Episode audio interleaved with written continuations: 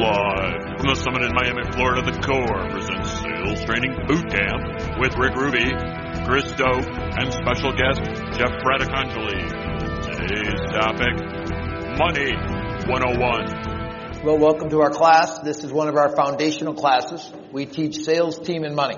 I'm an excellent salesman. I'm a fabulous coach, and I'm fabulous with money. This is my favorite topic in the world besides Jesus. Okay? This is the best class I can teach you. So, uh, I got taught this 35 years ago. I've been teaching it for 35 years. It's a process, it's a system, it's how to bank, how to use credit cards, how to save money, how to accumulate money, how to give. I'll talk some investing. Chris Stokes is one of my new coaches. We always start our new coaches. He's been a client for how long? Five years. Five years. He's just got to the level of breaking onto the coaching team. My financial planner, Jeff Fratacangeli, is here. If you look up Barron's, I think he's, what are you, 60s now? What, what are you in Barron's? 28th in country for financial planners. So you'll never get access to a guy like him. So he's one of my students. I've been coaching you for how long? 10 years I've been coaching him. I've known him for 15. About five years into our relationship, he said, listen, I need to be coached. I said, I don't coach financial planners. He says, you need to coach me. So he pays me just like my students pay me. Y'all coming in the money class. Hey, you lenders? Are you a lender? Get in here. Late. Cool. So, he's my financial planner. He's an excellent money manager. He only manages clients probably 3 million above, 5 million above. What's your starting point now for a new client? Help anybody in the core. Yes. 10 million above for anyone else. 10 million and above for anybody. So he has lots of who's who's. I'm not even tops in his list. Am I still in the top 10 or not even in the top 10 anymore? Barely. Barely. I go to his parties with all these rich guys and it's like, oh my gosh, they're all so rich. So I'm at this party one time. He has this uh, Detroit Grand Prix party, and he's got some race car drivers that he manages. So he has this big like glass thing over the racetrack, and I'm not like that. I don't go to those kind of things. So I go. We hang out. I'm down on the racetrack, seeing the race cars. Oh wow, wow! You're in the pace car. I was in the pace car. I rode in the pace car at the uh, Detroit like Grand Prix. It was pretty cool. So I'm hanging out. I'm very uncomfortable because they're all very hoity-toity. I know they're all filthy rich. I keep telling myself, you're good enough to be here. You're good enough to be here. You have enough money. You qualify. You qualify. And I'm hanging out with this other guy and he says, I'm really uncomfortable. I said, I'm really uncomfortable. And we get to talking and he owns, goes pizzas. He's got like 800 pizzerias all over the country. I'm standing there, knucklehead. And so we had a good time, me and him. And we ended up riding the pace car. So we must have I figured I must have had a pretty good bank balance if I was in the pace car. It must have been something. So we had a good time. I'm always nervous about my money.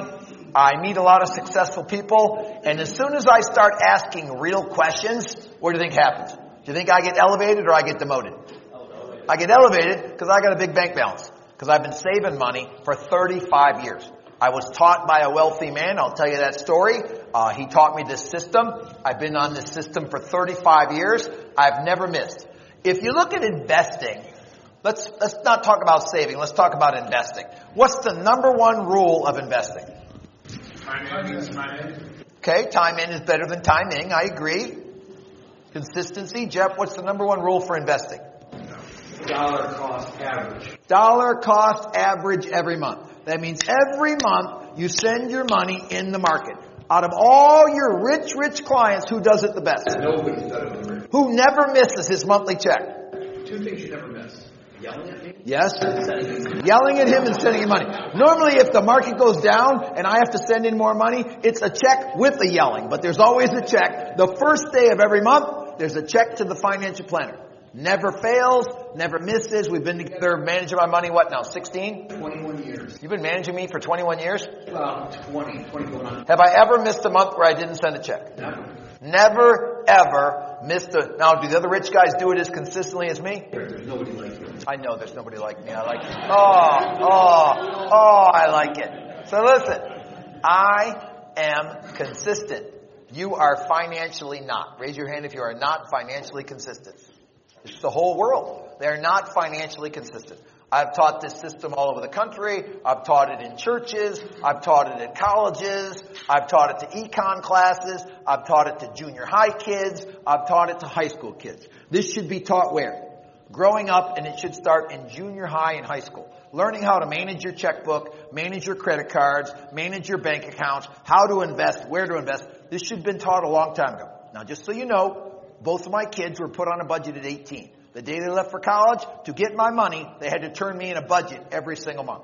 So I believe I'm a big fan of accountability. We look at every level three's budget every month. Level one, we don't do it. Level two, we don't do it. Level three, we look at the P&L and the personal budget every single month. I look at Jeff's P&L and personal budget every month and I coach him. And let me tell you, he looks fancy. He is fancy. He can spend a lot of money every month. Some of you would rival him for your dining out. How many of you dine out a lot? Raise your hand if it's once a week. Okay. I eat out in a restaurant probably every two or three months. I do not eat out. Why? It's a waste of money. It's a waste of money and it's not good quality food. It's not healthy. So I do not eat out. I will get carry out. I'm getting killed on DoorDash. My wife will order me a $12 DoorDash dinner. It costs $40 to deliver it. I don't love that system. When I saw that bill, I'm changing from DoorDash to Rick Dash. That's my new program. Rick Dash. I'm going out and getting it. We are not DoorDashing because it's a waste of money. I am super duper frugal.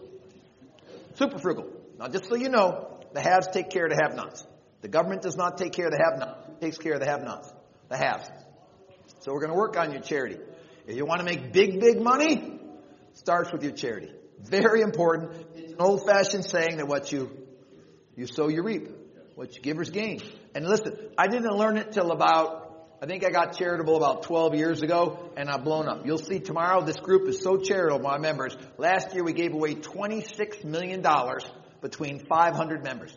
500 members gave away $26 million. It's unheard of when organizations hear how small we are and how much money we give away. But their wealth is accumulating at a rapid, rapid rate. So we're going to go through your banks, your credit cards, uh, some stories. We'll talk with Jeff. Let's do some Q and A, and we'll teach you the proper way to manage your money. And I will tell you right now, all of you are doing it wrong. Like I never meet anybody in a room. They all have some good tactics.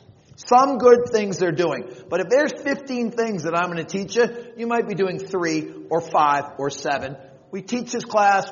I want you all to teach this class to all your members, all your clients. So one of the things after you master this program, if you come with me, and we look at your budget for a long time, you get in a really good space, I want you going to start teaching wealth workshops where you invite your clients every two months, everybody that close, a letter that says this, I got you into debt, I'm going to help you get you out of debt. And you're going to invite them, you're going to have pop, you're going to have cookies, and you're going to teach this budget. You say, listen, I didn't invent it, I'm in a program, he looks at my budget every month, I want to help you get out of debt. And I want you to start teaching your clients how to manage their money properly. Imagine if you got them into debt and then you showed them how to manage this money properly and accumulate wealth and save money. It's amazing. Amazing. I will show you a tool that we teach every client. What page is the wealth accumulator on? I don't think it's in this session, it's probably in another session. Find it for me and we'll, I want to, here it is right here. I want you to go to page 281. number 281. This is part of my mortgage presentation for 30 years. Page 281. I am going to want you to show this to every client every single time. This is my philosophy about wealth. 281. This is my 38 years. Uh, I made a million dollars the first year in 1995. I probably had a million the first time in probably 2000. I probably accumulated a million first time in 2000. So I teach people how to get wealthy. So this wealth accumulator is a presentation tool that I want to start with. These are the four principles of wealth. This is a combination of Warren Buffett, what I've learned, what I've seen other people do. So these are the things I want you to start with. So when you sit down with a client to get away from the rate, which is right now sensitive, say, listen, you're going to meet with me. I'm going to give you an education about mortgages, but I want to teach you about wealth so that you can accumulate wealth. Does every client want to accumulate wealth? Yes. Do they know how? No. So here's how we're going to start. Step number one to accumulating wealth, you need a house three times what you make. Three times what you make. Real estate and stock market. Is there any other way? That's it. The only way to accumulate wealth. Now, what happens if you have one, not the other? Anybody have a lot of real estate in 7 and 8 and then lost it all in 9, 10, 11? Because you had a lot of wealth in real estate, not a lot of cash. Cash is king. So, my house in Arizona, I didn't foreclose it. I carried it, went back, made a lot of money on it, and sold it. So, people that get in trouble are over leveraged in real estate. It's a good thing, but it can be a bad thing. If we want to own a house three times what you make, then after that we might come back and get a second home. I do not like rental properties. Anybody own any rental properties? Cool. No rich people have rental properties. They have office buildings and apartment buildings. Individual door of a rental house is not going to make you any money. Might be a five or six percent return. It's pennies. For the time you put into it, if you did one more loan, which would be better? One more stinking loan than a rental property. So a poor person's mentality is buy 10 properties, pay them off over 25 years, live on the payment. How many have heard that? That is not a good philosophy. Real estate is your personal home is the best piece of real estate you're ever going to have. You're going to take care of it, you're going to manage it, and we're going to move up a lot. Some of you probably need to move up when the market corrects a little bit in the next three months. It'll be time to buy a house. How much house can they afford? Three times what they make. How many could, based on that formula, should be living in a bigger house? Cool. Most of us. So that's a big way to accumulate wealth is by your primary dream home. Primary dream home, three times what you make. Number two, you gotta have some cash. So you gotta have some reserves. 10 to 25 grand liquid at all times. My program only works when you guys at this level have at least 25 grand liquid. I keep 100 liquid all the time. Jeff keeps 100 liquid. All we have is 100 grand liquid. Everything else is where? Invested in stock market. So listen, this is the key. You gotta be in real estate. You gotta be in the stock market if you're gonna accumulate any wealth. Now with fractional shares, how much can you buy stocks for? What's the minimum? Like 10 bucks. You can buy fractional shares in a minimal amount. So your kids need to learn about what? Stock market. I teach kids, I did a video two weeks ago where I was teaching a bunch of kids from Bring Your Kids to Work and I was teaching them the values of money. And they are in better shape than you are because they know the little basics that there are. And there's only a couple basic rules about money. So we're going to learn this budgeting system. We're going to learn how to grow wealth. So we're going to buy a real estate three times what we make. We're going to live in it. Every three to five years, you're going to be what? Moving up into a bigger house. Bigger house. Goes up in value. Now you're not going to be over leveraged at three times what you make. You'll always be able to pay for it. We're going to have 25 to 100 grand reserves. If you make under half a million, 25 grand liquid is enough. It's plenty of money. Maybe 50. So you're going to have some liquid money. Number three box is where? 401k. The greatest investment ever in the world is the 401k. Why? You get the money in without paying taxes on it and you get a tax deduction. So when you invest in the 401k, you're really saving about 30% right off the top because you're not paying taxes on that money. So we gotta be in the 401k, which is invested where? In the 401k or in the stock market. So your 401k, your IRA, it's in the stock market. Then we want to be in the stock market. And you want funds and stocks. Big man, what's a fund? There's a mutual fund, there's an index fund, there's a managed money fund, there's a hedge fund. Stay away from the hedge fund. We want managed money, we want index funds, and we want mutual funds. And a poor man's investment is what? Mutual funds. How many have mutual funds? Raise your hand. They're a poor man's investment. They're loaded with fees. They cost a fortune to manage. Uh, how many of you know who Warren Buffett is? Let's not list quote Rick Ruby, because I'm pretty rich. He's really, really rich. The richest investor of all times says all money should be where? S&P 500. So the S&P 500 is an index of mid-sized companies, and there's 500 companies in the S&P 500. 500 companies. So some go up, some go down. You get the average. Today the S&P was down two and a half percent. I know, but today is down like two and a half or three percent. It's a bloodbath right now. It's ugly. So it's down a lot. It's a bloodbath. Like when the market moves more than a quarter point a day, it's a volatile market. And right now it's been crazy market for a year and a half. And it's going to be an ugly market. Then it's going to bottom out. Then it's going to rally. After the stock market bottoms out, real estate will crash after that. It always happens every single time from the history of time. I'm a stats guy, not an emotional guy. I have next to no emotions. I have very passionate, but I don't have a lot of emotions. Money for most people is what? Emotional. They got emotional feelings about it. Yes, I get mad when the stock market goes down, but I know I have to what? Buy more. Like in the next couple days, we're going to make some big purchases in the stock market because it's on sale and it's at a very good rate. But I want to get, you can't time the market, but I want to get as close to it as possible. But he got a check today from my first of May's paycheck. He got my, my investment, my every month paycheck. So there's, we're going to learn the three ways to invest. Every month, dollar cost averaging, on a 5% dip, we buy a little bit on the dip. Maybe 10 grand, maybe 50 grand, whatever you have extra, you're going to buy on the dip. And then when you get a big check, sell a property or get a big bonus check, you layer it in over three months. Okay? So you're not timing the market. So those are the three ways that we're going to invest. So we're going to show our clients the wealth accumulator how often? Every time. Every single time. Do you? Every time. For how long have you been showing this now? Over a year. Over a year. Every client. Every Does it get away from the rate? Absolutely. They- Why? Because they, no one's telling them this stuff, and, and they and they're focused on the value that we're bringing them, and not and not the not the rate. Not the rate. It gets away from the rate. How many need tricks to get away from the rate? Cool, because it's rate conscious right now. This gets you away from the rate. So you start out your presentation. Yes, I'm going to help you finance your house. Yes, we're going to talk about. But right now, I want to talk about wealth in general, how we are taught to accumulate wealth. So this form will go on your wall. We send it in blue, and you frame it and you put it on your wall, and you talk about it with every single client in every single presentation. I want this done every single time. You only make it wealth from real estate and the stock market. We're going to learn how to do both. We don't want you to get over leveraged, so we got to have some stocks. Balanced. Yes. Mutual funds, you said they were very expensive. They are very expensive. Are- Is that an okay or no? I don't love them. It would be a third option. Yes. So if, if you're talking to a client and, or in general, like if they, certain qualifications, they don't have these things, You're teaching them to have these things. They say, listen, I'm getting you into your first house, Adam, but this is the process that you're going to have to learn. You're going to have to build some reserves. Do you agree? What happens if you don't have reserves? Are you going to get in trouble? The washer's going to blow. You're going to have to fly to your Aunt Mary's funeral. You're going to get in trouble. We got to have some reserves. So right now we're using most of your money. So I want you to make a commitment to build your reserves back. Got it? Okay. Cool. Now listen, we're light in your 401k. We want to max the 401k because it saves a third from the tax benefit. It's like making a big return right out of the gate. Do you agree a 401k is important?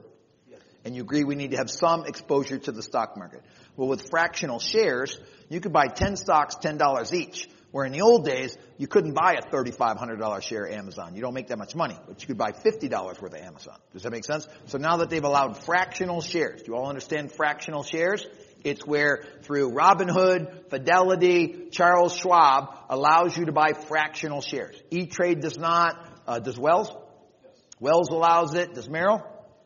Okay. So fractional shares is where you're putting in thousand dollars, ten stocks, hundred dollars each. You understand fractional shares? Good. So this is the starting point of a presentation, is the wealth accumulator. Now, I want you to in twos right now, go through it right now with a client. Pair up in twos, one is the borrower, one is the lender, do the quick two minute presentation.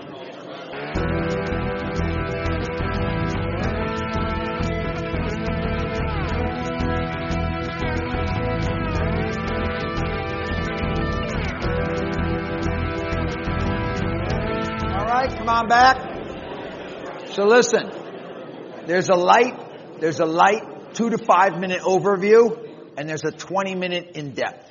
So the more time you can spend on this with the clients, the better, but it has to be at least a two to five minute overview. But as the client is showing interest, we want to go in depth with it. Does that make sense? I'm telling you, if I was making a 30 minute pre-app, I would spend 15 minutes on this is where I would spend the majority of my time. This is where the time is meant that separates you from what?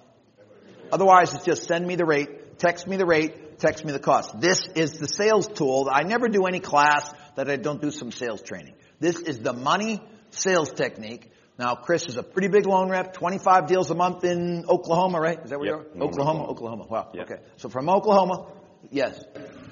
Um, the three times the luck, or the three times what they make in real estate, sometimes we have borrowers that are really pushing this, that are beyond. California, it's five. They're in trouble.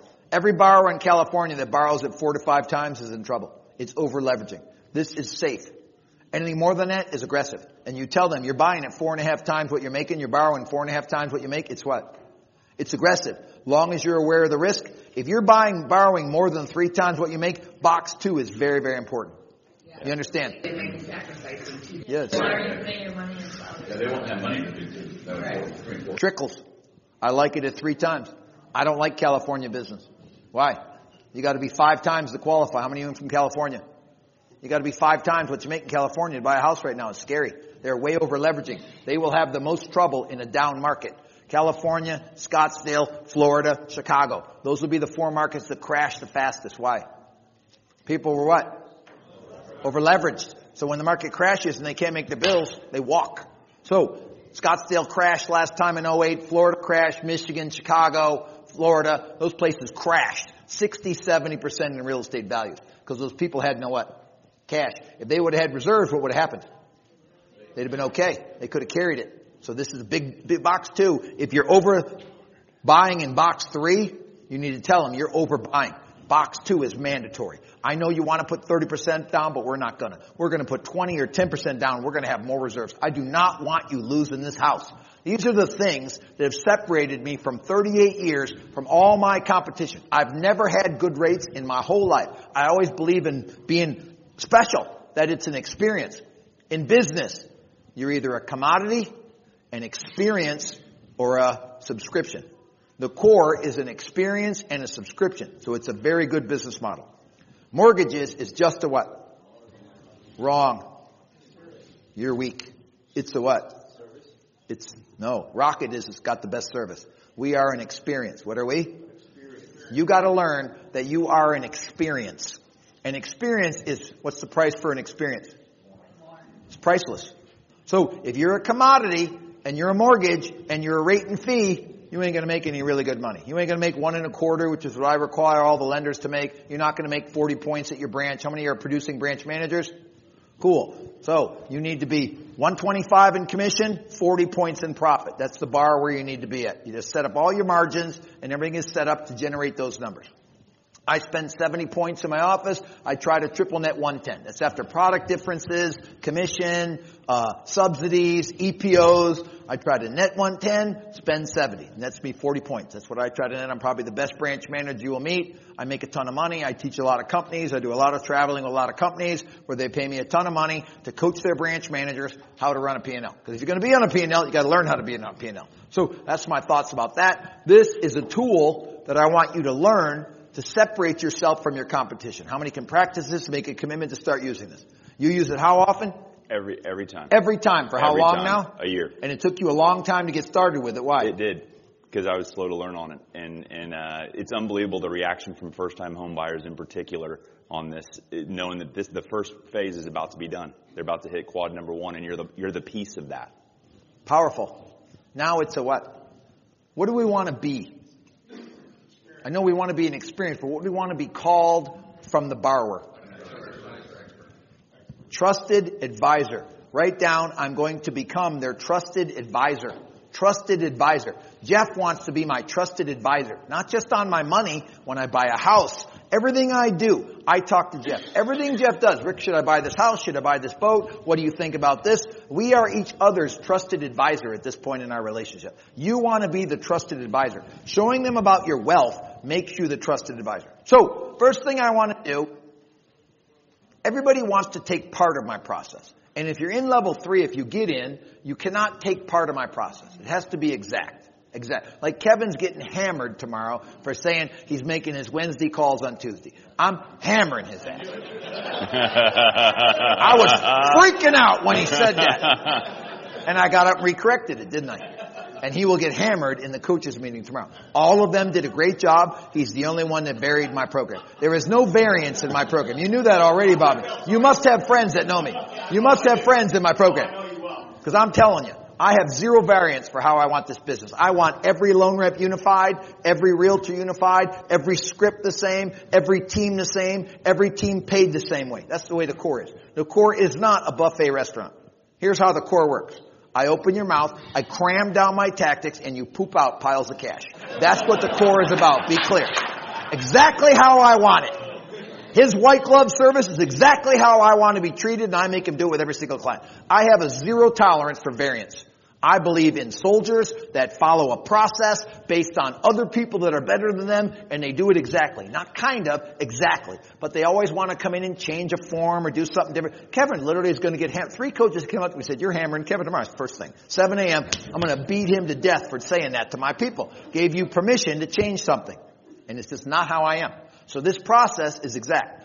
So five years ago you came here. Were you good with money or bad with money when you started? Uh, bad. And how much money did you have in the bank? 465. So you had 465 grand, which is pretty good. Yeah. Wasn't horrible. So what's it been like getting on this system, getting your wife on this process? What's it been like that transition? I tell you, it's the biggest, it's the biggest game changer uh, from a financial perspective that my family will ever go through. And, and I'll just say it's been unbelievable. Uh, five years of, of learning the tactics, learning the tools. And, I'll just say this: who's, who's, who else is broken, hates it, and wants to fix it from a financial perspective? I think that's the key. He's teaching me to hate it. I don't hate it yet. I'm working on that. But I'm, I am broken. I hate, I want to hate it and I want it fixed. Okay? And I'll just say what he's provided from a tactical perspective over the last five years will change my family's legacy, uh, for generations to come. And, and for that, I'm grateful. And for that, for you guys, take all the notes that you can. How'd your wife adapt to it? my my wife that that was the piece that she was great on it, but I was in, I I was a dictator on it, and that's one of the things that the personal budget learned that taught me. And Chad Lubin, who really poured into me on personal budget, uh, that's the biggest change that we made. I was a dictator on it. I tried to control it. She's super trustworthy, but I wanted to run it. And the first thing that he did is he, the tactic that he made a change of is when you do your budget every single month, which you will do, you are doing it with Megan. You're going to go over the numbers, the income, the bills, the savings, the, the gifting, and you're going to do it together. You're going to have goals together, and it's going to be a partnership and not a dictatorship. I think it's a very important part. One person in the family is the CFO. One person controls the money. It doesn't matter if you're deciding the system you're going to follow and she's going to implement it or you're going to implement and be part of it. But this is a partnership with your partner. Now listen, in every family, there's a spender and a saver. Raise your hand if you agree with that. There's a spender and a saver in every family. I probably wouldn't let the spender be the CFO of the family. It's probably not a good idea. But I have a lot of spouses that run the system, but then they sit down with the partner and they talk about it, what the numbers were, what the checks were, what the bills were. So it's been a five year process. Go to page 263. We'll jump into his budget and my budget. 263. Alright, so we're looking at Chris Stokes' budget. If you go down to the bottom left, you see his cash net worth is 1.7 million. It was 450. So in five years, it went from 450,000 in the bank, and you're how old? 49. So it took him till 44 from 18. So it took him 28 years to get 400, and now in five years, he's gone to 1.7 million. Now remember, you got to get to 5 million. 5 million will give you how much retirement? 250 a year. You'll get about 5% in a good, in a normal market, pretty safe. So, $5 million retirement will give you 20,000 a month. Raise your hand if you can live on that. I used to teach 3 million a month, but that's a mobile home, a beat up Honda Accord. It's not a very good retirement. Okay? So, we want to get to 5 million from where you're at. So I want you to write down your cash net worth on the bottom of Chris's budget, where you're at right now. Stocks, bonds, mutuals, cash in the bank. Stocks, bonds, mutuals, 401k, cash in the bank. Write it down on the bottom of the budget. Next to that, any credit card debt you have, write that next to that. Put a slash and then put the credit card next to that so you can remember where you're starting at. So here's what you have. Here's what you have in debt. Now, I think that that's a day of reckoning. I did it 35 years ago with a guy and Chris did it with me and five years. We look at your budget every month. Is it complicated or simple? Super simple. Super simple. Got a nice house? Yes, sir. Got a nice house, got no credit card debt, got one auto loan still, minimal bills. His survival number, go to the second column, is how much? 12 grand a month. A lot of you need more than 12 grand a month to live. How many of you think your monthly overhead is more than 12 grand a month? Raise your hand. It's more than 12 grand a month. That's a lot of people in the room probably not making what Chris is making. So we believe in low overhead creates options. So what's going to happen is when I get clients, their overhead grows, and then later on it starts to what? Go down, go down, go down, go down. So we want to have the lowest possible overhead we can to create this opportunity to save and invest. So this is his budget. Let's look at the form. Column one is what? The name of the bills. Column two, minimum owed. Here's the minimum on the house payment, minimum on the car payment, minimum on the credit cards. These are his minimum owed. Column three, total paid. Column five, total checks. So you see in the month of February this year, Chris made 68,000 after taxes. So how much did he really make? About 130. So he makes really good money, doesn't he? Really good earner in Oklahoma. People actually can make really good money that aren't like cattle ranchers in Oklahoma. So he makes really good money. When you started five years ago, you made how much? I made uh, seven or uh, three seventy seven. 377. Now he makes a million five. So five years, he's 500 times his income. That's serious growth. That's why he's on my team. He's been a great student. He's moved up the ladder. He's always fun to coach. He's super obedient. He does a really good job. So this is his budget. So, um, column four is the amount saved. You see this month he saved 47,000 of 68. So go down below on the left. What's his percent saved? 69% of his net check. 69% of his net check. He's going nowhere but what? How wealthy will he be if he stays 10 or 15 more years in the business? Very, very, very wealthy. Time is the greatest thing because time leads to what's called compounding. That's where your money grows and grows and grows and grows in spite of you. So this is his budget. Let's go to the bottom. How much liquid money does he have? 127. So, how much should he have?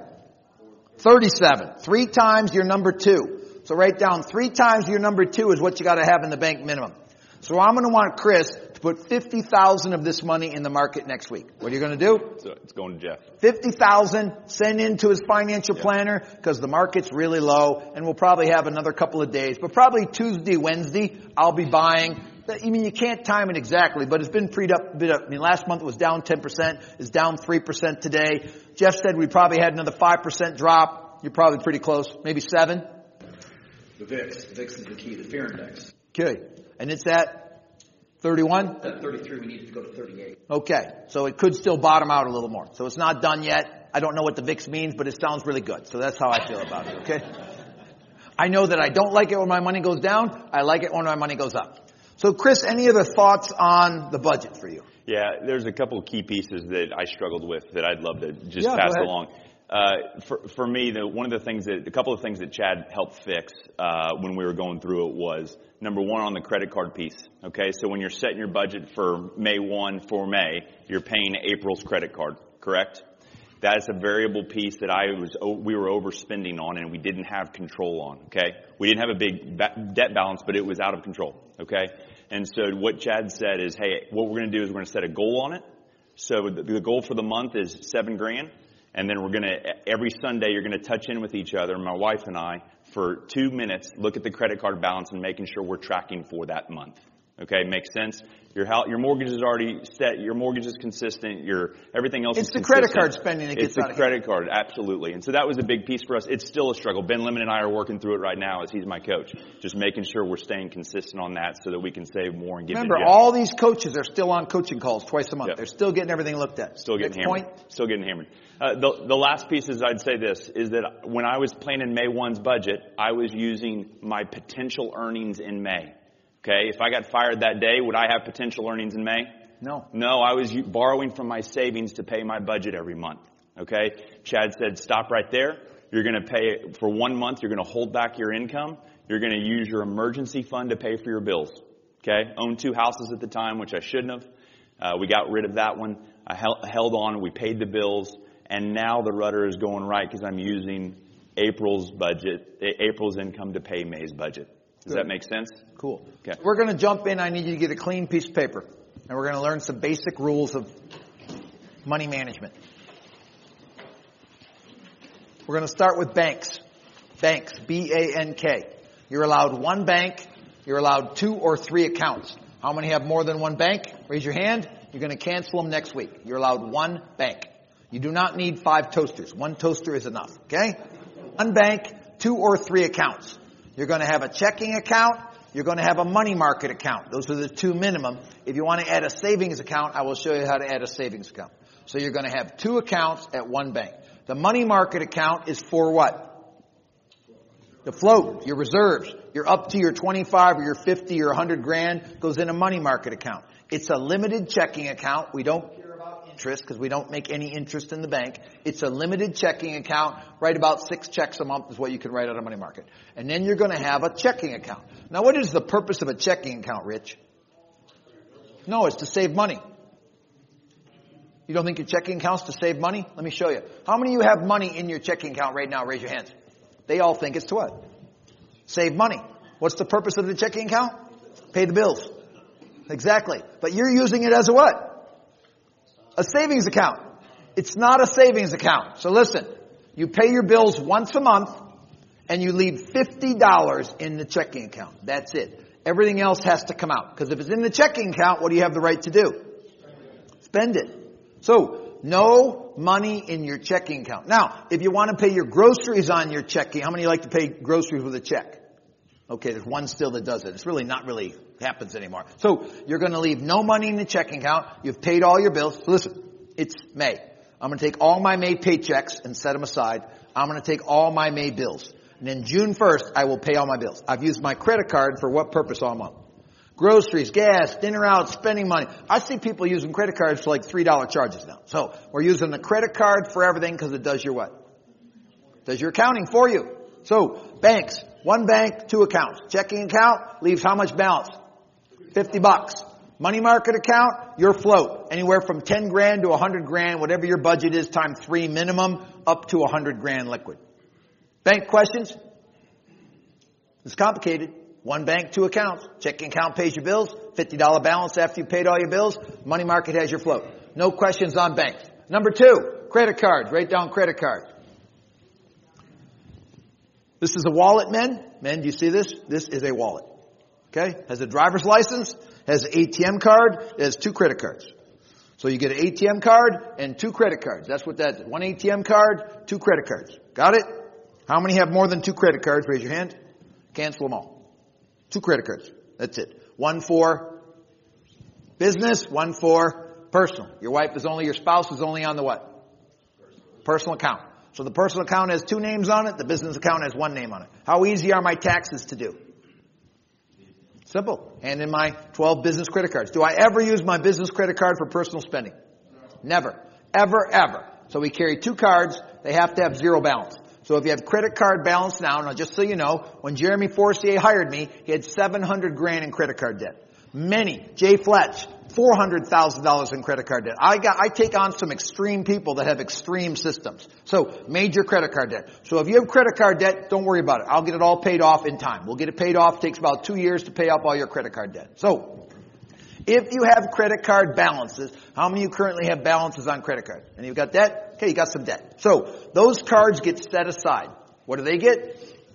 Cut the cards, set those aside because we got to pay them off. We're going to open two new cards with zero balances. My system requires two credit cards that get paid off. You use, you pay off. You use, you pay off. Raise your hand if you agree with that. What's the cost of interest on that? Zero. Zero. Who does the accounting? Free accounting. Business card, personal card, two credit cards, max limit, 7,500. How many of you have a limit more than 7,500? I do not. Huh. Twice a year, I go shopping and what do they say? Declined. I'm at, I'm at Nordstrom's with my two pair of shoes or my four shirts or my three, okay. That needs to happen you all more often. Why? I am then afraid to shop for about 30 days. like, don't order dinner. Don't get gas. How many have had a credit card decline on a purchase? I bet it has happened more to me than any of you. Because a 7,500 limit, I travel a lot. I do a lot of stuff. I can go through that money really quickly. So 7,500 is the max limit. So your black card, 75, what, I know my cards are blue. I don't know why they're blue. I guess they're special, but it's like 7,500 limit on my credit cards. I cannot get in too much trouble. Does that make sense? So, questions about credit cards? Yes. What do you do? What do you do if you want to buy a ten thousand dollar couch? Uh, find a $6,900 couch. or use your money market account. What's the purpose of the money market account? Big purchases. It's a float account. So what will the money market account do? Go up and down. Mine will go as high as 300 when I'm waiting to invest. Maybe down to 60 is about the lowest it ever goes. So you understand it. But I am serious. There's no such thing as a $10,000 couch. Are you clear? Listen. Sometimes we buy stuff because we think because we make a lot of money that we make a lot of money we should have this kind of stuff. Do you understand it? Like I'm building a new house right now and I have a decorator and I told her we're going to rooms to go. That's where we're going to buy all my furniture, okay? And she's like, you're kidding. I said, no, I'm not kidding, okay? We are going to buy realistic furniture. I'm like, if you bring me super high end $10,000 couches, I am firing you. I want practical, comfortable, good looking furniture. It wears out. What do we not want to put our money into? Things that go down in value or things that go up in value? Down. We want to put our money in things that go up in value. We do not want to put our money in things that go down in value. Cars are a what? Appreciate Depreciating asset. I collect old cars. Why? They are appreciating assets. Most good watches will what? I was given a Rolex in the 80s when I worked for Flagstar Bank. Any of you come up through Flagstar Bank? I was the number one salesman nationwide. Tom Hammond is my idol. If you talk to Mr. Hammond right now, guess what he will tell you was the greatest loan rep he ever had? He will tell you me. Because many of my guys have met him and he said, you work for Rick Ruby? He was the greatest loan. I dominated Flagstar for many, many years before I went on my own. And I'm telling you, he gave me a two-tone Rolex for being the top salesman one year. That Rolex is worth more money today than it was when he bought it for me. So some watches will appreciate, old cars will appreciate, but most of the things you're buying are what? Depreciating assets. It's a waste of money and a waste of time. Cars are the stupidest thing you can ever, ever buy. So, I'll teach you about cars in a minute. Any other questions about credit cards?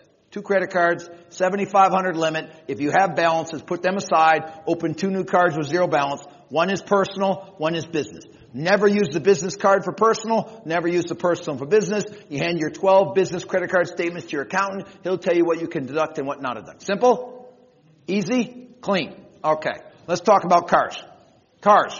I want them two years old, sold at five years old. When do I want them? Sold at five years old. That's how we're doing cars. You like a Mercedes, you can drive a Mercedes, you can drive a Lexus, you can drive a Range Rover, you can drive a Cadillac, you can drive a Lincoln. I want you to have a nice car. But now, right now, that philosophy is not working. Why, Paul? But it's over in a couple of months. So in a couple of months we'll be back where you can buy a used car two years old, 30% off retail price, sell it at five years and not lose a fortune. So we're going to buy them two years old. Yes. Can't drive until I'm. Well, my wife will not drive a used car. So my wife has to keep her car seven years. So if you want a brand new car, brand spanking new, and that, like my wife says, Rick, I don't ask for much. I want a brand new car. Then that brand new car has to be driven seven years so I don't lose my shirt on it. Does that make sense? So if you gotta have a brand new car, that's important to you, seven years is the timeline. You wanna buy a two year old car, you get to sell it when? Five. Three years. So you got to sell it at five years old, but you've had it three years. Does that make sense? You don't want them too many miles on them, they start breaking down. But you can buy a two years old car with 25, 30,000 miles, drive it till they have 100,000 miles. That's the right way to do cars. So we talked about banks, talked about credit cards, talked about cars. Yes. What about leasing a car? Well, I think that leasing a car gets you more car for the money and you're always getting a new car and sometimes it works out. Like I was with Jeff the other day to go to the game and I see why he leases a car. He crossed over into the express line and rode right over the bumpy things, okay? Like right through the sticks coming up. I'm like, what are you doing? He says there's no problem, it's a lease car. So I guess that's why if you want to abuse your vehicle, I guess the lease car would qualify. Then I got out and looked at his fancy expedition. There are marks on all four corners, okay? He's definitely not a good driver. I'm not riding with him ever again. It was a terror ride, okay? We got there on time. We did get there on time, but we literally went across four lanes of traffic. I'm talking about the sticks that separate the speed line. He rode right over four or five of them. He says it's meant to do that. I said it's not meant to do that. Psycho, but that's why he does so well. You want to do really well, you gotta be a little psycho. So, that's my thought on cars, banks, credit cards. I want to talk about life insurance. It's a big problem. Any questions about cars? Yes. Yes? Like, are you taking a loan or paying cash? Always take a loan. We never pay cash for anything. We finance everything in my program. So you finance a car and you pay it off. I want that 50 grand where, Molly? In a market growing. So you buy the car and you accelerate the debt. You finance it 100% finance. If the payment's 500 a month, you pay 800 a month. You understand? We accelerate payoff. That's a good question. Any other ca- question about cars or financing them? Yes. We have like a zero percent on the money. What? Zero percent interest on the car. Well, we're financing every car. So accelerate the debt, Yes. Yes. So every debt you have, except your mortgage, how many of you are over 50? You're going to pay extra on your mortgages. Everybody else is not going to pay extra on their mortgages. Over 50, the dream is to get a 60 year old free and clear house. So over 50, you're prepaying on your house. Under 50, you're accelerating all debt. Credit cards, zero line of interest, student loans, uh, any home equity loans, you're accelerating debt because we all want to be what? Debt free. I'm debt free. And we want to end up debt free between 55 and 60. I'm 61. I paid my house off on my 55th birthday. So, but up till then I leveraged everything. So we're going to use the debt, whether whatever rate is, and accelerate it off to pay the minimal amount of debt. It's like these credit cards that have balances. We're going to chunk them. We're going to start paying them down until we get them paid off. So we talked about cars, we talked about banks, we talked about credit cards. Nothing complicated. I want to talk about insurance. It's the biggest scam in the financial planning world. Does anybody here have permanent life, whole life, or variable life insurance? Raise your hand if you have that. You have been totally ripped off. That is the biggest rip off in the world. There's two reasons to have insurance. What are they? Protect your family, protect your assets. Why do I have insurance? Assets. I have $50 million in 20 year term life. It costs 300 grand a year for 50 million in term life. Now, I'm 61 and I'm crazy. The odds of me living to 81 are pretty rare, okay? I'm figuring hopefully in the 70s, maybe somebody put me to sleep to cash in on the life insurance before it happens. I don't know. But I'm telling you this. Whole life, permanent life, variable life is a ripoff. There is no insurance that's an investment. They lied to you. They told you, you heard, how many of you heard you can get the money out tax free? Raise your hand.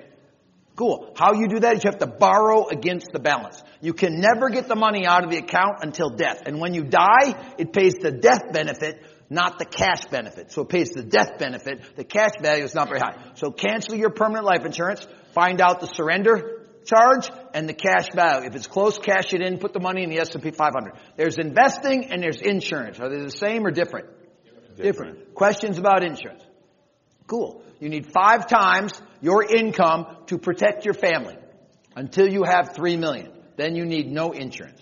Five times each spouse's income in insurance until you have three to five million in the bank to protect who? Spouse, kids. We don't want to leave them where they want to get rid of you. We want to leave them okay. So, yes, Paul. What about uh, insurance to help offset estate tax? No, no, no. We're going to talk about that in a minute. So, this is the basic reason for life insurance for most of you is to protect your family. You don't have five million yet. You understand? So you don't have enough money to leave the surviving spouse okay. So we're going to get 30 year term insurance. What are we going to get? 30 year term insurance. And every five years, what are we going to do? Renew it until we are 49 and a half and get our final 30 year policy, which will make you insured till when? 89. 30 year term, we don't need any insurance on the kids, no insurance on your children. Now if you only have one working spouse, you only need insurance on that spouse. So insurance is a tool to protect your family. Clear? Questions about insurance? We're going to, you don't need any. And then when you have over five, you need more. Why? Death tax. So the government allows you right now under the current administration to protect $5 million estate tax free. What? 12, 12. But it's going to five. It's going to 5 and 26. Okay, it's going to five. So uh, let's just look at five. So it's always been five. Trump raised it to 12. It's going back to five. It's already set to go back to that. So you can protect five million. Everything over five million in net worth. This is the value of your cars, your houses, your bank accounts, your business, everything. They're gonna, if you're a producing branch manager, they're going to put a value on your business when you die. It's ridiculous. If you're a realtor, they're going to put a value on your business, which really doesn't have a value. So, everything over five million, you have to have taxes for 45. I have a giant estate. I'm worth about 125 million dollars, most in cash, some in real estate, and the rest in the value of my coaching business, which has a value because it's a subscription business. That's why it has a what, Adam? A value. Value. Because my clients are two year subscription and we always make a lot of money. So it has a book value of around five times net earnings. That's the value of my businesses. None of you have a business that's valuable. If you own a mortgage company, mortgage companies are worth one times earnings. They're worth no money. Why? Salespeople could all leave. There's nothing there stuck there. Does that make sense? No subscription, no nothing. So mortgage companies have no value. Any of you own a mortgage company? Brokerage, you own a mortgage company? A couple of you? Okay, good. They have no value, so we want to cash cow them. What do we want to do? It's David, right? Cash cow it. What does that mean? Draw all the money out that you can draw out. Don't build a war chest. Cash cow that business. So when you have over five million, you need estate tax. I had 20 million, then I went to 40 million. Now I got, as my estate keeps growing, I need more what? Estate tax. So you can get a 20 year term policy up till you're 65 years old. So I'm 61. I just got another $20 million 20 year term policy. So imagine 300 grand a year for 20 years is how much money? What am I paying for my insurance? Six million. You're supposed to be a math person, okay? You're, this is the lender room. The realtor room is tomorrow. This is math like this. Bam, bam, bam, bam, bam, okay? You're new to the lending room, okay? So, I will pay six million for my, all the way would be six million and it will pay 50 million. Is that a pretty good investment? Works out pretty good. Now, what will the money go to? I owe right now about 60 million in estate tax. So I'm setting up a $40 million charitable trust to eliminate some taxes. I'll still have 40 million and my estate is going to keep growing. So, um, I'm telling you, if you're over five or 10 million, Paul, you'll need estate, you need insurance for the estate tax. Does that make sense? So, because you don't want to leave your kids this money and they have to give up 45% of it. Yes. What? It doesn't eliminate the estate tax. The only thing that eliminates the estate tax is a charitable trust. And when you put it in a charitable trust, you've lost the money. It's gone. You no longer own it. You cannot get it. So my regular trust, I can get the money. My charitable trust, whatever I put in that charitable trust is what? Gone. I can never use it. I can never get it. I can't get any of it. Does that make sense? So you don't want to put money into a charitable trust till you have over $20 million. Yes. At what point do you put, put things into a trust? At what point what? You put your belongings into a trust. Married? House? You need a trust. We'll talk about that next. Yeah, so I just did find they said when I have an estate issue, then I need a trust. No. You need, do you own a home? Yeah. Do you have kids? Do you want the judge to decide who gets to the kids or do you want to decide who gets to the kids? You want to decide who gets the kids or you want the judge to decide? So listen, if you have a will, it has to go through probate. Probate can take two years. Anybody struggle with probate trying to liquidate an estate? It can take two years in probate and the judge decides. And everything in a will is the judge has to approve or can deny. So if one of your relatives makes a claim on your kids, the judge can decide he's better than what you wanted. Does that make sense? So that guy gave you bad advice. So if you own a home and you have kids, you must have a trust. Trust costs between 800 and 10 grand a year. Mine lands on the 10 grand side. Okay? So we're gonna get a trust. And there's two types of trusts. There's irrevocable and revocable. Your irrevocable is where your life insurance goes. Irrevocable trust is only for life insurance. Irrevocable means what? Can never be changed or altered, but it's not part of your state. And then there's a revocable trust. It is taxable, but protected against lawsuits. Okay? So you're gonna put all your assets in the trust name. Now, you can't put your house in the trust until it's free and clear. So what, later on, all your properties, everything will be in the trust. Because when you have a mortgage, the mortgage is the first lien holder. The trust can't be on the mortgage. Yes. So, like we do loans where a lot of clients have trust. Yes. They're not, they're not revocable trusts, they're? Depends what kind of trust they have. If they're irrevocable, they would, they would not have any money in an irrevocable trust. There's irrevocable, revocable, dynasty, charitable. There's lots of different kind of trusts. We're just talking about a family trust. Got it? I'm just saying, because you said the mortgage has, the house has to be paid off. Yes. Being a trust. Yes. Okay, so if we want to put our house in a trust, You cannot until it's free and clear. Now you can put it in there, but the mortgage company won't recognize the trust. You can put the mortgage in the trust name, but the mortgage company will not recognize the trust. So it's not protected against you. Your name personally on that mortgage when you got that mortgage. So that house is liable. So even if you put the mortgage property into the trust, it's not protected. Does that make sense? Because you bought it personally. Does that make sense? Until it's free and clear. So we talked about trust, we talked about cars, we talked about banks, we talked about credit cards. Covered a lot of stuff, really simple. Anything complicated? Nothing complicated. So I'll tell you how I learned this. I'm a mortgage man in the 80s. I'm doing really well. I leave Flagstar 88, 89. I open a brokerage shop. Brokerage is really hot. I'm doing really good. I'm making like one and a quarter, 175. And back in the 80s, that was what? I'm talking about crocodile shoes, green suits. I mean, Buick Riviera with a Landau top. I was smoking in today. I had the phone with the antenna up on top of the car. I was slamming. Okay, I was going, and I'm making a lot of money, but I didn't learn anything about money. And there was a guy in my building named Bill Wortley, and he's one of my first mentors. And Bill was like, uh, he was a financial planner, but he wasn't like Jeff. He was kind of a hobo financial planner. Like he had a junky office, not good furniture, uh, junky car. I think he drove like a Caprice Classic. I mean, it was a horrible car. And he had junky suits that didn't fit him properly, like some of you in here, okay? Just didn't really look like an outright professional, okay? So, and I'm hanging out with Bill and we're becoming friends. And just so you know, I'm a bully. Right now I'm a professional bully, but I've been a bully my whole life. So I'm a professional bully. All coaches are bullies. You bully people into doing it the way you want to do it, and it hopefully has some good things to it. So I've been a bully my whole life. I'm picking on Bill. And finally he asked me, he says, you look like you make a lot of money. How you doing? I said, well, buddy, I made like 165,000 last year. He says, how much you got in the bank? I'm like, I don't really know. My wife manages the money. How many of you, you're unaware of your family's finances? Raise your hand if you're not aware of your family finances. So you're all aware, right? You're not aware. So you have to be aware of your family's finances. Like Chris said, it's a partnership. So he says, go home, have your wife write down all your debt and all your bank accounts, come back, me around. So I come back the next day, I got a piece of legal pad, here's my debt, 72 grand, here's my assets, 77 grand. I'm feeling really good. Why? I'm in the what? I'm in the black. I'm in the green. I'm feeling really good. And so we're talking. I didn't even know I had that much credit card debt at the time. It was just, I just bought stuff, bought stuff, bought stuff. There was no accounting, no budgeting, no nothing. So he starts showing me stuff and I'm like, yeah, I, I don't think you know and all it, did we take that blank out that word? Okay. So all of a sudden he takes a piece of paper and he slides it to me and it's his statement. And he had 6.3 million in the bank. I'm like, oh my gosh, you're a real deal. So instantly, when I see somebody better than me, here's my rules.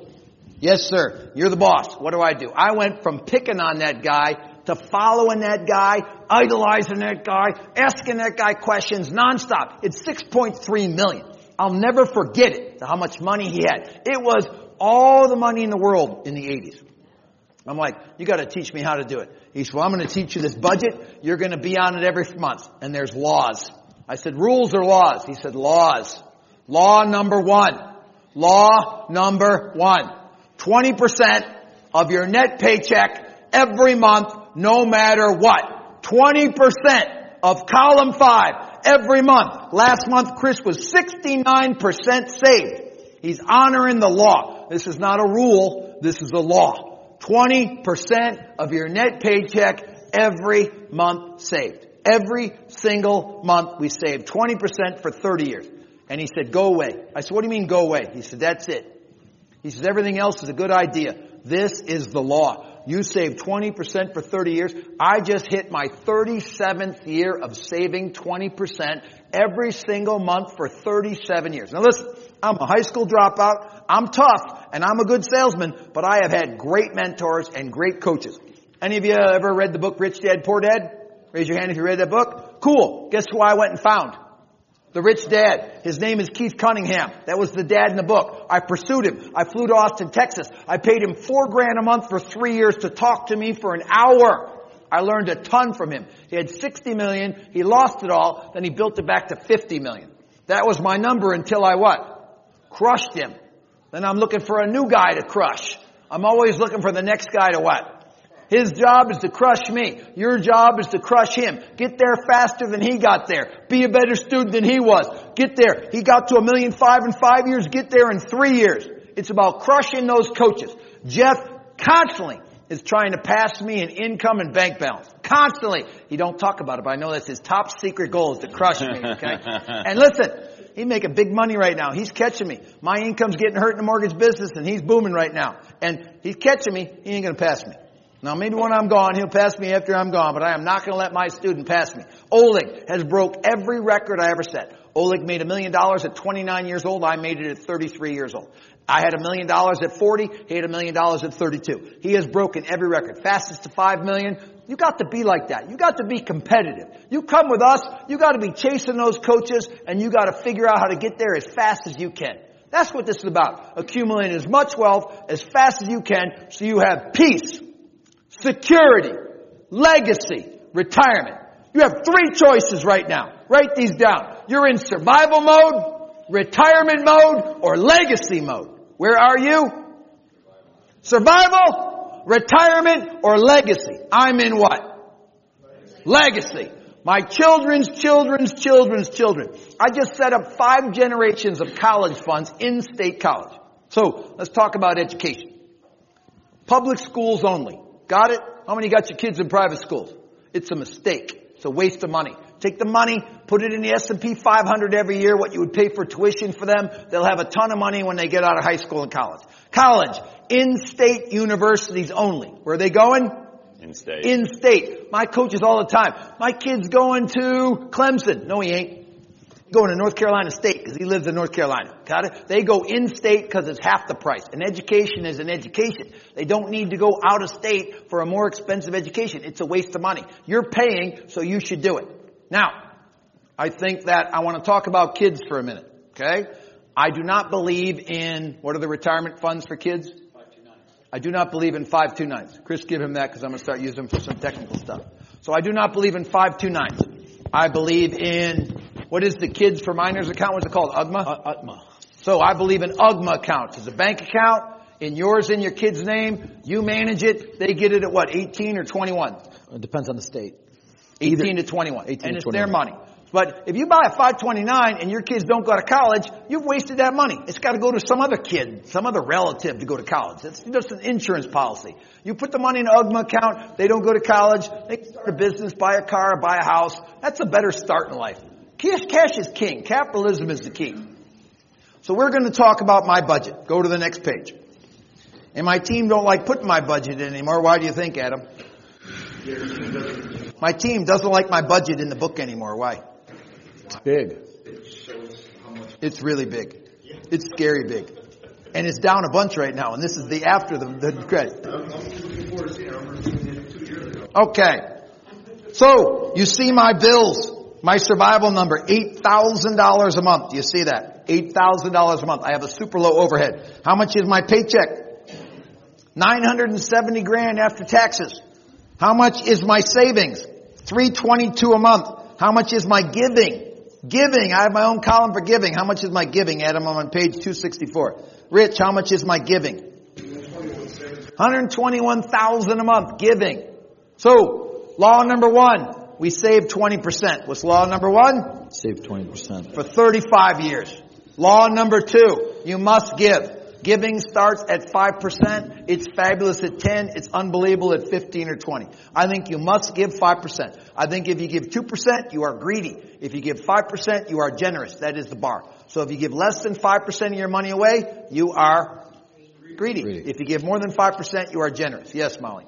When you teach it to staff or um, clients, and they're struggling to meet their like their basics. Just so you know, I look at every personal budget of every employee from the receptionist to the CFO every month mandatory. If you work at my mortgage branch or you work at the core, ask them all out there. If I look at their budget, every one of you, grab the staff and say, does Rick really look at your budget? I want every one of you to do that and ask them, does Rick look at your budget every single month? And they will tell you what.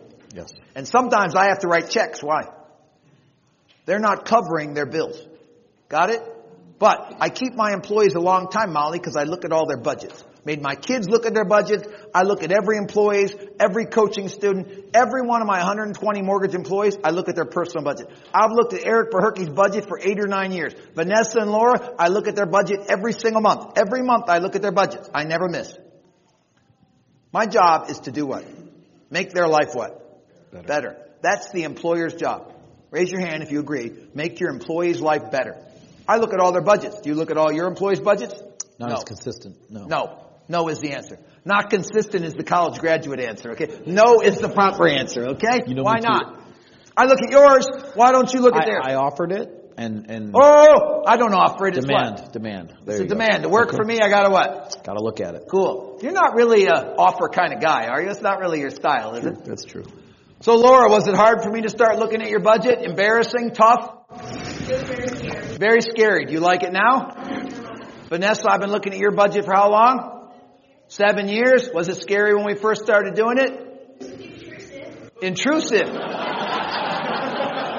Just so you all know, Rick is intrusive. You will all learn that if you get in coaching. Your marriage, your love life, your religious beliefs. I am intrusive. I want you to pursue every category of your life with vigor. If you're Jewish, you go to synagogue. You practice. If you're a Christian, you go to church. If you're Muslim, you go wherever they go. You're Hindu, you go wherever they go. Okay? You pursue it. Whatever is your belief system, you pursue it. How many of you can pursue your belief systems better? I can pursue mine better. I can pursue mine better. I can show up better for what I believe in. So I look at all their budgets. Mandatory, Molly. Surprised? No, but my question is, if they're struggling to meet their obligation, how do you handle the saving twenty percent and giving five percent if they're like, Well, if they're 16% saved, I say, we gotta find 4%. What can we cut? Cable, streaming, gym. What can we cut? We gotta stop going out. We got to bring a lunch. Now, I buy groceries for all my employees. Breakfast, snack, lunch, snack. Every day in my office I provide. You all should write that down if you want to be better leaders. I provide oatmeal and cereal every morning. I provide snacks, fruit. I provide lunch meat. Pounds of ham and turkey. Preferably ham. Why? Cheaper than turkey. Okay? So, we buy breakfast. We buy snack. We buy lunch. I mean, you come to my office and see the lunchroom looks like, uh, it's ridiculous. I mean, they've got it hanging up on all the wall. Good snacks, bad snacks, good candy, bad candy. I feed my people and I look at their budgets. Now you can imagine working for me is not that fun, correct? So they need some benefits. But I'm telling you, they all save money. We did a meeting the other day with the staff people and I asked how many had bought a house. Vanessa, how many had put their hand up? Almost every employee that works for me has bought a home. I asked how many of you are in the retirement? How many hands went up? Every home went up because I do a 5% match. If they put 5% they're paying, I'll give them a 5% match for their 401k. We talked about how many have paid off debt. All of them have paid off debt. So it works for the broke people and the loaded people. It just works faster for who? The loaded people. So, questions so far? Yes. Tithing. Tithing. That's giving. I think it starts at five and goes up from there. What do you think it is? Well, that's tithe. So everybody doesn't follow that rule of the Old Testament. That's an Old Testament rule. Does that make sense? So generosity to me is 5% or above. That's generosity. So I think below 5%, I find it greedy. I had my mentor who I hired, Roy, who you see here, does the Bible studies. We went to lunch and he says, do you give money? I said, yeah. He says, how much you give away? I think, I think I gave away 30 grand last year. How much did you make? Three million? You're greedy. You're not generous. I instantly hired the guy. I've been with him for 11 years. I like people that call me out. People that like me like to be called out. You don't like to be called out, you ain't gonna like me. I call people out. I call it how it is to get better. So I have learned to be generous. I'm pushing, I don't even think I'm at 10%. I think last year I was like 8.4%. I couldn't even get over the hump. It just felt like what to me? Too much. My what? Weakness. You understand what that was? So, this year I'm doing way better. I'm doing really good. So, but I'm telling you, it's a process to be a saver. It's a process to be an investor. It's a process to be fit. It's a process to be coached. Giving is a process. But yes, I believe in being generous and whatever you feel it should be. But that is an Old Testament term, the tithe. Does that make sense? Cool. And everybody believes differently what they believe and where they get their rules. So we talked about banks, we talked about credit cards, we talked about cars, we talked about insurance, we talked about kids funds and college funds. Let's talk about this process and then we'll talk about investing. Okay? So, five columns. First column you fill out is column five. On the blank budget on the first page. Column five, put fill out first. That's net paychecks. Net rents, net paychecks. Page 262 is a blank budget. Column five is first.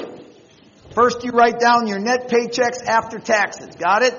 Net paychecks after taxes. Rent, mom money, gift money, yes. Is that also then like health insurance? Whatever your net paycheck is that you can cash. Net paychecks, net rents, grandma gave you birthday money, whatever. Any money you get goes in column five. Identify where it came from. Your spouse, your spouse's spouse. Good. Second you fill out is column two, the minimum owed. Minimum owed. You have a credit card with a $5,000 balance, minimum owed is 50 bucks. House payment minimum, car payment minimum, groceries minimum, gas minimum. This is what you're expecting to spend every month. Yeah. Is this just for me or for my spouse as well? Oh, this is the family, your partnership, family. Family budget. Now. Do it April or May? This is April's checks, April's bills, May's house payment. Got it? April's checks, April's bills, May's house payment. So it's called May's budget, but it will be April's checks, April's bills, pay the May house payment. You never want to be 30 days late on the mortgage. The utilities, you can be two or three weeks late. It's not a big thing. Next rule, column three and column five got to match. Column three, column five, make a line, say they got a match. So whatever I bring in column five's got to match. You go to my budget, You see I brought in 972, I spent 972. You see I have an extra column for charity.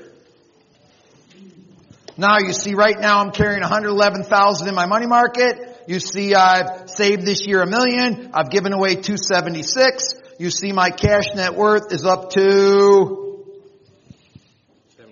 74 million. My total net worth is 90. So I have a house, I have a garage, I have an office building, I have a cabin. So I have 16 million in equity. Do I like real estate? Yes. I have 74 million in cash. Do I like cash? Yes. I like the stock market. We're going to talk a little bit about investing. Okay? So we clear on the budget? If you come with me, we look at it every month, non-negotiable, non-changeable, get over it, surrender to my process, get it done. If your wife don't like it, have her listen to the tape, we'll get her on it. Yes. What's this uh, island right here? Well, I bought an island. That's another reason they didn't want it in the book, okay? Listen, at this point, what should I do? Shouldn't I enjoy this money? Like, Jonathan, you've been to my man cave. Tell them what my man cave is like. Oh, it's, it's amazing. It's like cars everywhere, neon signs everywhere. 10,000 square feet and it's right behind, I bought the office property behind my building and built my man cave behind my building. It's just ridiculous. So I want you to get to this point where you get to do ridiculous things. But now listen, I've been frugal my whole life. I've only started going crazy on the cars over the last four years. When I hit 20 million, I said, I'm going to buy what I want and enjoy what I want. This year we're building a dream house, but I waited a long time to have these things. A long time of saving and grinding and investing and saving and grinding and investing. The problem with all of you, you want the big stuff too soon. Raise, raise your hand if that's been a problem in your life. The big house, the big boat, the big car, too soon. The bank account pays for stuff. Now listen, write this down on a piece of paper. You either buy stuff with credit, you buy it with cash, or you buy it with interest. Jeff, what do all your clients buy stuff with? They buy stuff with finance. Interest. Yeah. Off the money. Yeah. So my interest decides what I buy. So last year I made 21% on my portfolio. That's a lot of money. What am I building my new house with? Last year's interest. Now if I knew this year Jeff was going to give it all back, I probably wouldn't have started building this new house. But he assures me we're going to turn this around. Okay? Going to turn it around. So let's talk about investing for a couple of minutes. Let's talk about how to invest. It's 20% a month. You're filling up your reserves. And then we're going to start investing it. I'm going to teach you where to invest it. The greatest investment of all times is the S&P 500. It's called the SPY. Also, Vanguard has an option called what? VOO. Vanguard VOO. You can buy the Vanguard VOO. You can buy the SPY. What's the cost to manage it? Minimal, like 10 basis points. So it's super cheap to manage it. What's the cost on a mutual fund? Two, 2%. So 10 basis points or 200 basis points. Which is better for you? So mutual funds are what? Bad, bad, bad. Your 401k can be in the SPY. Your 401k can be in the Vanguard. So put your your 401k, your IRA, either in the SPY or the is it the VO or the VOO? Which is which does the S&P 500? It's VOO. Okay, good. VOO. Now, those are two simple ways to invest. The next way to invest is the Invesco QQQ. That is buying the NASDAQ. So if you want high exposure to technology, you put some money in Invesco QQQ. So let's talk about the perfect portfolio. Okay? Portfolio number one. Perfect. SPY only. Only the S&P 500. Warren Buffett in all of his books says on his death, all of his money is converted to the S&P 500. Nothing else, no investing, no nothing. So, if Warren Buffett right now has 70% of his money in the SPY, I'm currently at 82%. So option A is all money in the S&P or the S&P and the QQQ. That would be option A. Option B, 80% in the S&P 500, 20% in five or six good stocks. Good stocks are, here's the problem. Last year, what worked, Jeff? SPY. Anything. Yeah. What worked last year? Anything. Everything. You agree? Everything. Every stock worked last year. Trading, buying stuff, profitable, non-profitable. Here's my rules for a stock, and you tell them if I'm wrong. I like profitable companies. Is that the key? Correct. I like popular companies. Yes. I like necessary companies. Yes. Home Depot and Lowe's are what? Necessary. Necessary. FedEx or UPS is what? Necessary. Microsoft, Necessary. Amazon, Necessary. Apple. Necessary. Those are the stocks that I own. Those are my basic stocks. Costco. Necessary. Raise your hand if Costco is necessary. I cannot live without my Costco addiction. Their pizza for $1.99 and their four foot hot dog for $1.25 is unbelievable. That hot dog is like six inches around. It's unbelievable. So, to me, Costco is necessary. So, let's see what, do I have any banks in my portfolio? No. Uh, I, I just think that those companies, and listen, FedEx, Home Depot, Amazon, Apple, they all been beat up, but they're companies that we're going to buy more. So we invest three ways. Got it? We have our plan. Option A is it's all S&P. Option B is all S&P and five stocks. Is that a bad plan? No.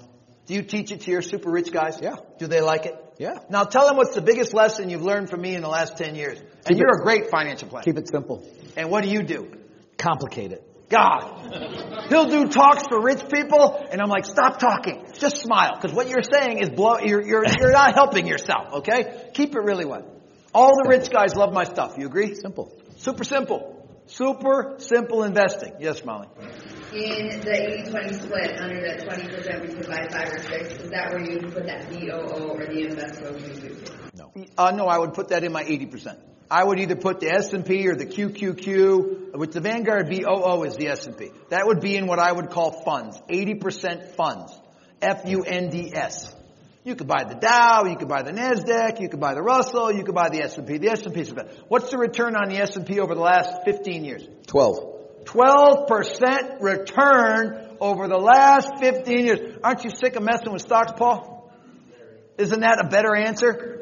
Cool. I'm just telling you. It's just cleaner, smoother, faster, easier. But I got a little bit of an ego. I think my picks, Paul, are going to beat that S&P. Here's what all your financial planners will tell you. Oh, this is going to, who's heard this will rival the S&P? Who's heard that before from an investment advisor? Well, if it's going to rival the S&P, let's just what? You know why they don't want you to buy the S&P? It costs almost nothing to manage, and they want that 1% fee. Do you understand it? So I like the S&P 500.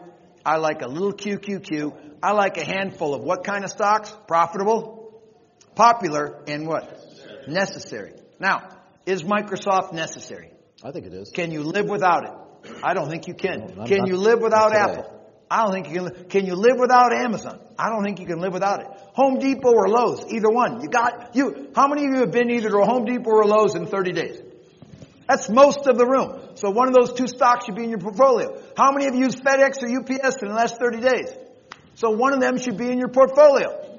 These are things that to me make a lot of sense. But they gotta be profitable, popular, and necessary are my rules in a bad market. Are those good rules in this market? Absolutely. Cool. So these are my thoughts about the market. These are my thoughts about budgeting. We taped it. We'll send you a copy of it. You can listen to it again. Is my stuff complicated? No. So I'm just telling you, you're what? I didn't say stupid. You did. Just so you know, just so you know, my lawyers have told me I'm not allowed to use that anymore. I'm allowed to word, I'm allowed to use dumb. You're dumb. I'm not allowed to use stupid. There's some legal clarification about it. I can't use that word anymore because I used to like that word, but now I use dumb. Dumb is fixable. Do you agree? You're fixable. We're broken financially. We hate it and we're going to get better. This is a guaranteed process. If you're in level three, I will look at this every month. You will look like Chris or better in five years. Yes, Michael. Um, what do you think about Roth 401ks? Okay, let me explain Roth and simple. Okay? A Roth IRA, you pay the taxes and invest the money. A simple IRA, you put all the money in, pay the taxes later. Which is better, Jeff? You want me to keep it simple, so I'm Yes. going to say the I'm going to say the 401k. Yes. So listen, I do not like Roth IRAs. I want to get a tax deduction now. When do I want to pay a lot of taxes? When you're not making as much. When I'm not making as much money, my tax rate goes down. So the, the, the process is a simple IRA, make all the money now, get a tax deduction, and how much of the money is working, Jeff, in a simple IRA? 100%. 100%. How much is working in a Roth IRA? 60%. See, so you can either have 60% working in a Roth IRA or 100% in a simple IRA. I don't know where you went to school, but 100% working is better than 60% working, and I'll pay the taxes later, or I'll be dead and my estate will pay the taxes. Yes, Paul. Wonder if there's any input on how to manage contributions and the flip on a non-qualified. It's complicated. I can answer. No. Uh, I, I don't do deferred comp. Just so you know, a lot of companies offer deferred comp. I tell all my clients stay away from it. take your money when your money is due. They want that money, Paul. Why? So they can do more loans off your money instead of their money. You clear. Deferred comp is only for who, Paul? The owner of the company. They're not good. If that company goes out of business, guess what happens to your deferred comp? Any of you in deferred comp? Get out. Get out. Soon as you can get out of it, get out of it. Don't put any more in. The company goes out of business, you lost all your money. It only gives them the benefit to have more cash so they can borrow more money. I do not like deferred comp. Take your money, pay taxes, stick it in the market, put it in a trust, and it's what? Protected with no liability and no risk. So, thank you, Chris. Thank you, Jeff. That's my budgeting. See you later. Bye. Have fun. Go to the next class. You've been listening to the Core's Sales Training Boot Camp. Registration information about our two-day business building summits, call 1-800-660-6670 or find us on the web at www.thecoretraining.com.